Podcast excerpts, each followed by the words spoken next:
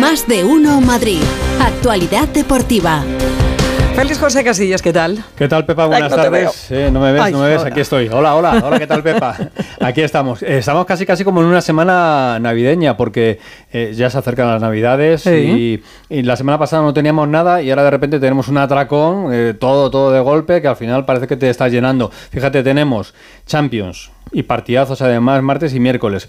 Tenemos el domingo un Barça Atlético de Madrid en la Liga y tenemos también el sorteo de la Eurocopa porque ya vamos a empezar a hacer planes de cara al verano, que tenemos un verano con Eurocopa y con Juegos Olímpicos, todo juntito ahí. Qué espectacular. Me lo voy a pasar.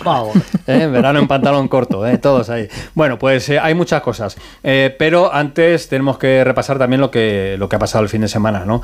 Y bueno, no pudo ser, no pudo ser lo de las motos de la moto. Jorge Martín, subcampeón del mundo, porque se fue al suelo en la carrera definitiva, con, mucha ansia, con muchas ganas de, ganar y de alcanzar al italiano Peco Banaya, que iba líder en ese momento en la carrera, y al final Jorge Martín pues se fue al suelo. Pero luego por la tarde tuvimos a, la mamá. sí, sí, tuvimos a Susana, la madre de Jorge Martín, estuvo con Edu García en el, en el Radio Estadio y es madre, una madre es una Pero tú imagínate, tú imagínate que ves al niño a 300 kilómetros por hora encima de una moto en un circuito. No, no, baja y le cae, le cae algo en cuanto baje.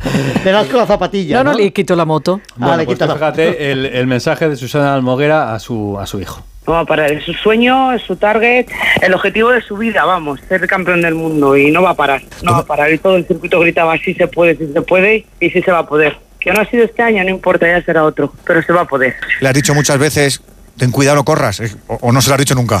No corras, pero gana. eso, es lo que decimos las. Eso es lo que decimos. No corras, pero gana. No, agarra, eh, no corras, pero, gana. Pero gana, pero gana, ¿eh? ¿eh? porque si no, bueno, pues hay que correr para, para ganar. ¿eh? Hmm. Esto de las motos es así. Bueno, Jorge Martín, su campeón del mundo, que está muy bien de MotoGP.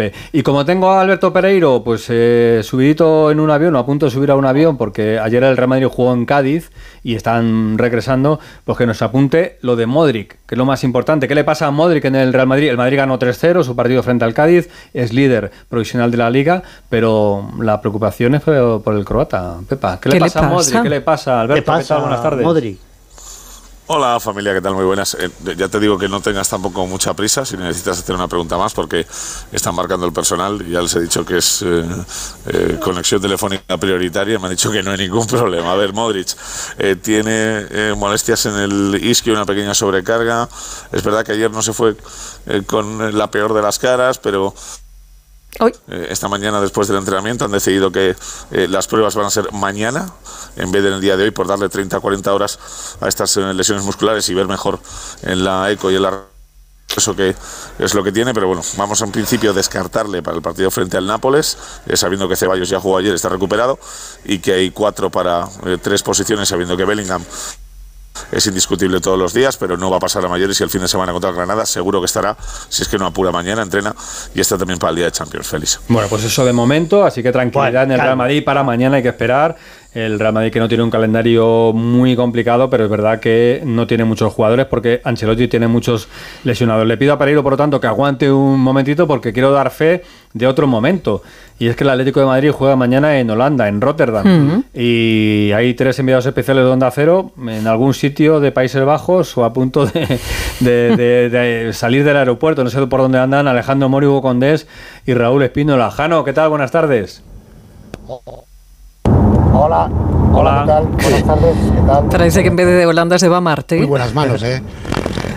Estoy en muy buenas manos. Sí, vamos.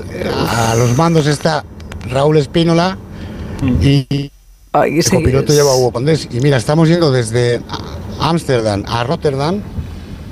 Estamos ahora mismo en Breda, ¿eh? en Breda, donde la famosa rendición. Esperemos que el Feyenoord se rinda también mañana ante el Atlético de Madrid, que va a entrenar esta tarde a las... Eh, 6, a las 6.45, antes a las 6 va a haber rueda de prensa de Simeone y un futbolista, por cierto, con tiempo desapacible, 6 grados de temperatura, lluvia, pero eso lo de menos, con 1.500 seguidores de Atlético de Madrid que se van a dar cita mañana en el Feyenoord Estadio, el estadio de Quip, para apoyar a su equipo y ya sabemos, si el Atlético de Madrid gana, no tendrá que esperar a la última jornada frente al Alacho. Lista de convocados, la misma que frente al Mallorca, 23 jugadores, 22 de primer equipo, a excepción de Lemar, que es el único lesionado, la única baja, y eh, evidentemente el tercer guardameta. Y vamos a ver esta tarde qué eh, prepara Simeone de cara a este partido. Yo creo que el más importante del grupo y que puede ser definitorio y definitivo para lo que pase de la última jornada frente a la Roma. Hace Así nada, estamos, hace un ¿eh? ratito hemos estado... eh, A Rotterdam. No me oye. ¿Me oyes, Han? ¿Sí?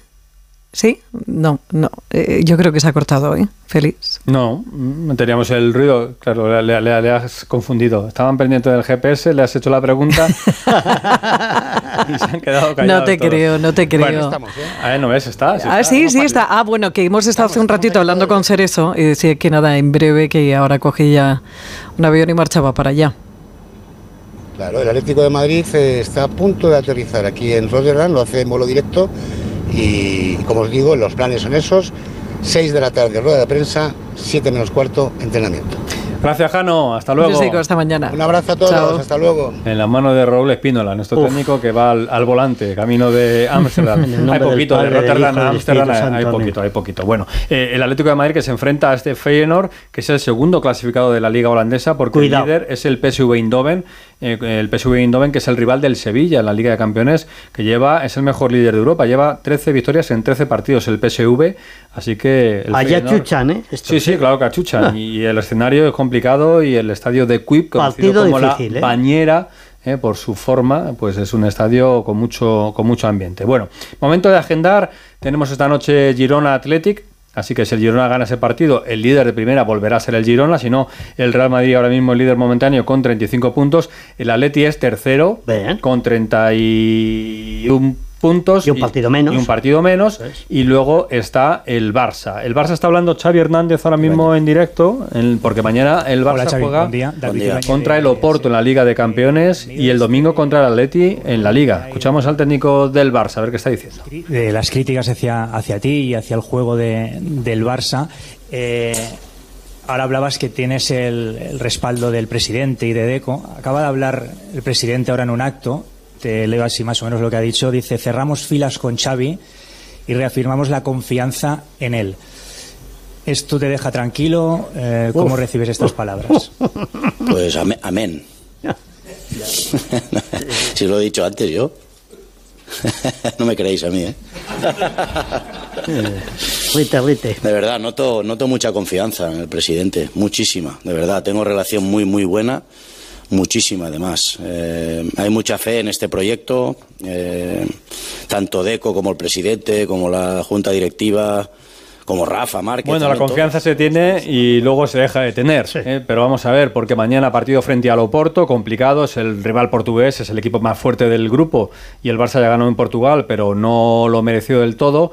Y el domingo el Atlético de Madrid. Así que la semana para Xavi es importante. Ahora mismo tiene la confianza de la porta, ya veremos qué pasa al final de la semana. ¿Crees la que mantiene puede- pueden cambiar las tornas? Pueden, pueden cambiar, porque el no, no hay mucha confianza, no ya en el, en el equipo, sino en las soluciones que está encontrando Xavi. El, el Barça se ha venido abajo en las últimas jornadas.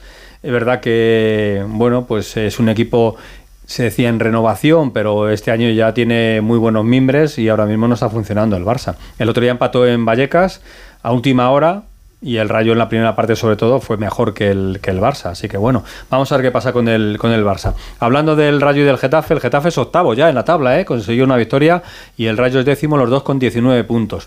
Están el Getafe y el Rayo en ese puesto en el que no están ni cerca de, de Europa, pero están muy lejos del descenso, así que Bueno. una situación más o menos tranquila. Y vuelvo con Pereiro, que ayer cantaba dos golazos de Rodrigo.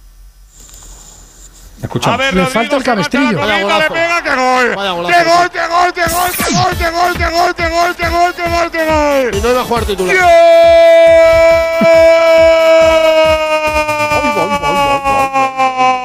golazo! ¡Que te pica! ¡Que te vuelve a picar! Bueno, picó dos veces eh, Rodrigo y la verdad es que fue bastante. Pero luego, ¿cómo lo tranquilizáis? Nada, no tiene remedio. Porque al final fueron dos golazos y le salió bien la jugada a Ancelotti porque Rodrigo no iba a ser titular en el partido porque andaba un poquito tocadillo. De un la diente, rodilla. no sé qué. Sí, también un diente, tenía problemas de, de todo. Pero Pereiro, ahí está el, el Madrid a medio gas, pero arriba, ¿eh? Sí, eh, al final la mejor de las noticias, sabiendo que te falta, que son Vinicius, Camavinga, más Chouameni, más que Bellingham estaba como estaba, y aún así hizo un partidazo de locos. Recuperar a un futbolista como este, que estuvo dos meses sin meter un gol, que necesita, necesita cariño, que siempre ve eh, al de su izquierda o al su derecha más querido que a él, eh, pues a Vini el año pasado, a Benzema eh, los dos anteriores, a Bellingham cuando ha llegado, que ha tenido que aguantar tweets y críticas tanto de eh, compañeros como de racismo el otro día por eh, insultos que yo no había visto ni en mi vida. Juntar palabras tan bestias como lo han dicho los argentinos a, a Rodrigo después de eh, la victoria argentina en Maracaná el otro día y que sinceramente yo que conozco su entorno y a su familia y que sé cómo funciona la cabeza de Rodrigo Góez, pues se lo merece todo. Son siete goles en los últimos siete partidos, desde que se quitara el peso de encima de marcar frente a Sporting de Braga. Ha marcado todos los días, eh, ahora tiene que tirar del carro tanto él como Bellingham, eh, no le pesa el dorsal, tiene molestias, ayer asumió un partido más que complicado y creo que para el Madrid una renovación eh, como la que ha hecho, apostando tan fuerte con él y sabiendo que lo quieres para el presente y para el futuro, pues es una maravilla verle liderar y quitarse ese peso de encima que llevaba arrastrando desde el primer día con la etiqueta de que una vez eh, puesto el 11 y haberte subido el sueldo, pues no eh, dabas la talla para ser titular en el Madrid, pues mira, le ha dado la vuelta a la tortilla, está claro. Buen viaje, Pereiro, adiós. Venga, un besito, chao, chao, chao. Hasta luego. Hasta luego. Eh, Brahim ha pasado hoy por Valdebebas, ya está bastante mejor. Gastroenteritis, colitis, ayer se sintió Oh. mal, indisposición y por abajo. estaba preparado y no pudo salir al terreno de juego. Pero bueno, va a estar preparado para el miércoles frente al Nápoles, partido de Liga de Campeones que tiene el Real Madrid. Y nombraba al Getafe, el Getafe que tiene eh, esa novena plaza en la clasificación y que tiene pendiente un partido de sanción del estadio. Y ya nos contaba el pasado viernes Alberto Fernández que está buscando una fecha para colocar el partido y creo que pueden encontrar una solución que no afecte demasiado al conjunto azulón. Alberto, ¿qué tal? Buenas tardes. Hola Félix, Pepa Borrascas, muy buenas, sí. Eh, lo conoció el día 7 de noviembre por parte del Tribunal Supremo que había que cerrar un partido del Coliseum. Por ampliar lo que contamos el viernes, eh, que ya dijimos que el Getafe tenía en mente utilizar el partido de Copa del Rey, lo que pasa que se tiene que dar una circunstancia. Eh, eliminar a la Zeneta el próximo día 5 de diciembre, esperar al sorteo de la tercera ronda, que es el día 13, y ahí ver si es emparejado contra otro equipo de primera división y que además les toque en el Coliseum para poder jugar a puerta cerrada. Es una circunstancia que no es sencillo que se dé. Eh, por eso, eh, lo que contamos es que el Getafe habría escogido ya el partido de liga para jugarlo en el Coliseum a puerta cerrada y cumplir sanción. Primera jornada de 2024, 2 o 3 de enero, Getafe, Rayo, Vallecano. Eh, aquí sería una faena no solo para los aficionados azulones, sino también para los del Rayo, que se quisieran desplazar, porque esa jornada además, eh, al ser fechas navideñas, pues la liga hace emparejamientos de equipos que bueno tengan una proximidad o cierta proximidad para que los desplazamientos no, no trastoquen mucho los planes de, de las familias. Así que bueno, pues el día 13 que haya sorteo de Copa del Rey, el Getafe lo comunicará. Tiene dos meses, hasta el 7 de enero para comunicarlo, así que en función de lo que ocurra en Copa del Rey, elegiría ese partido contra el Rayo, un derby, una pena que se juega a puerta cerrada. Pues sí. Bueno, pero al Getafe ahora mismo le sale todo, con lo Oh. cual lo mismo la carambola también le sale. Vaya gol del, del inglés ese, ¿eh? Madre La de gente Dios. está con la fiebre de Greenwood, sí, Oh, sí. La verdad que el qué chaval está muy bien y el otro día metió un golazo, eso es verdad. Gracias, Alberto. Besicos, adiós, Hasta adiós, luego. Alberto. También está de Dulce el Leganés, que empató en casa 2 contra el Racing de Ferrol, pero empezó perdiendo 2-0 el partido. Por cierto, nos cuenta Gonzalo Palafós que el árbitro de ese partido va a pasar fresquito en los próximos días porque le meten en la nevera. Hace muy Le meten en la nevera, sí, porque se equivocó clarísimamente, pitó un penalti a favor del Leganés, tarjeta roja para el jugador del Racing de Ferrol, cuando había sido el jugador del Leganés el que se había tirado al, al suelo y en la revisión que han hecho el Comité Técnico de Árbitros han dicho, bueno, pues el partido de Liga y el partido de Copa, de momento no lo vas a pitar, descansa un poquito y... Había que meter a más de uno. piénsalo- Apréndete el reglamento. A más de uno había que meter. el Leganés que empató, que es líder, que tiene 5 puntos de ventaja sobre el español por el ascenso directo. El español que le ganó 2-0 al Alcorcón, que sigue metido en la zona baja de la clasificación. Os cuento también lo del baloncesto. El Real Madrid volvió a ganar su partido de la Liga ACB a la Andorra. Por fin pudo jugar, como contaba David Camps Carlos, al Ocen. Casi más, casi dos años dos años y dos meses de baja por una lesión de rodilla. Ha estado este jugador, buena noticia también para la selección española, que ya sabe que va a tener que disputar el preolímpico, el pase a los Juegos Olímpicos en Valencia, en la semana del 2 al 7 de julio y ojo que no va a ser fácil porque tenemos a Grecia, a Letonia y a Puerto Rico para estar en los Juegos Olímpicos la selección de baloncesto. En fútbol femenino ganaron todos los equipos, el Madrid, el Atleti y el Madrid siguen arriba en la clasificación y en Fórmula 1 pues no ha sido el fin de semana para Carlos Sainz porque finalmente tuvo que abandonar en la carrera ayer en Abu Dhabi y ha quedado por detrás de Fernando Alonso y de su compañero en la clasificación de mundial. Séptima plaza para Carlos Sainz. Pues mañana más, hasta mañana Hasta feliz. mañana, adiós.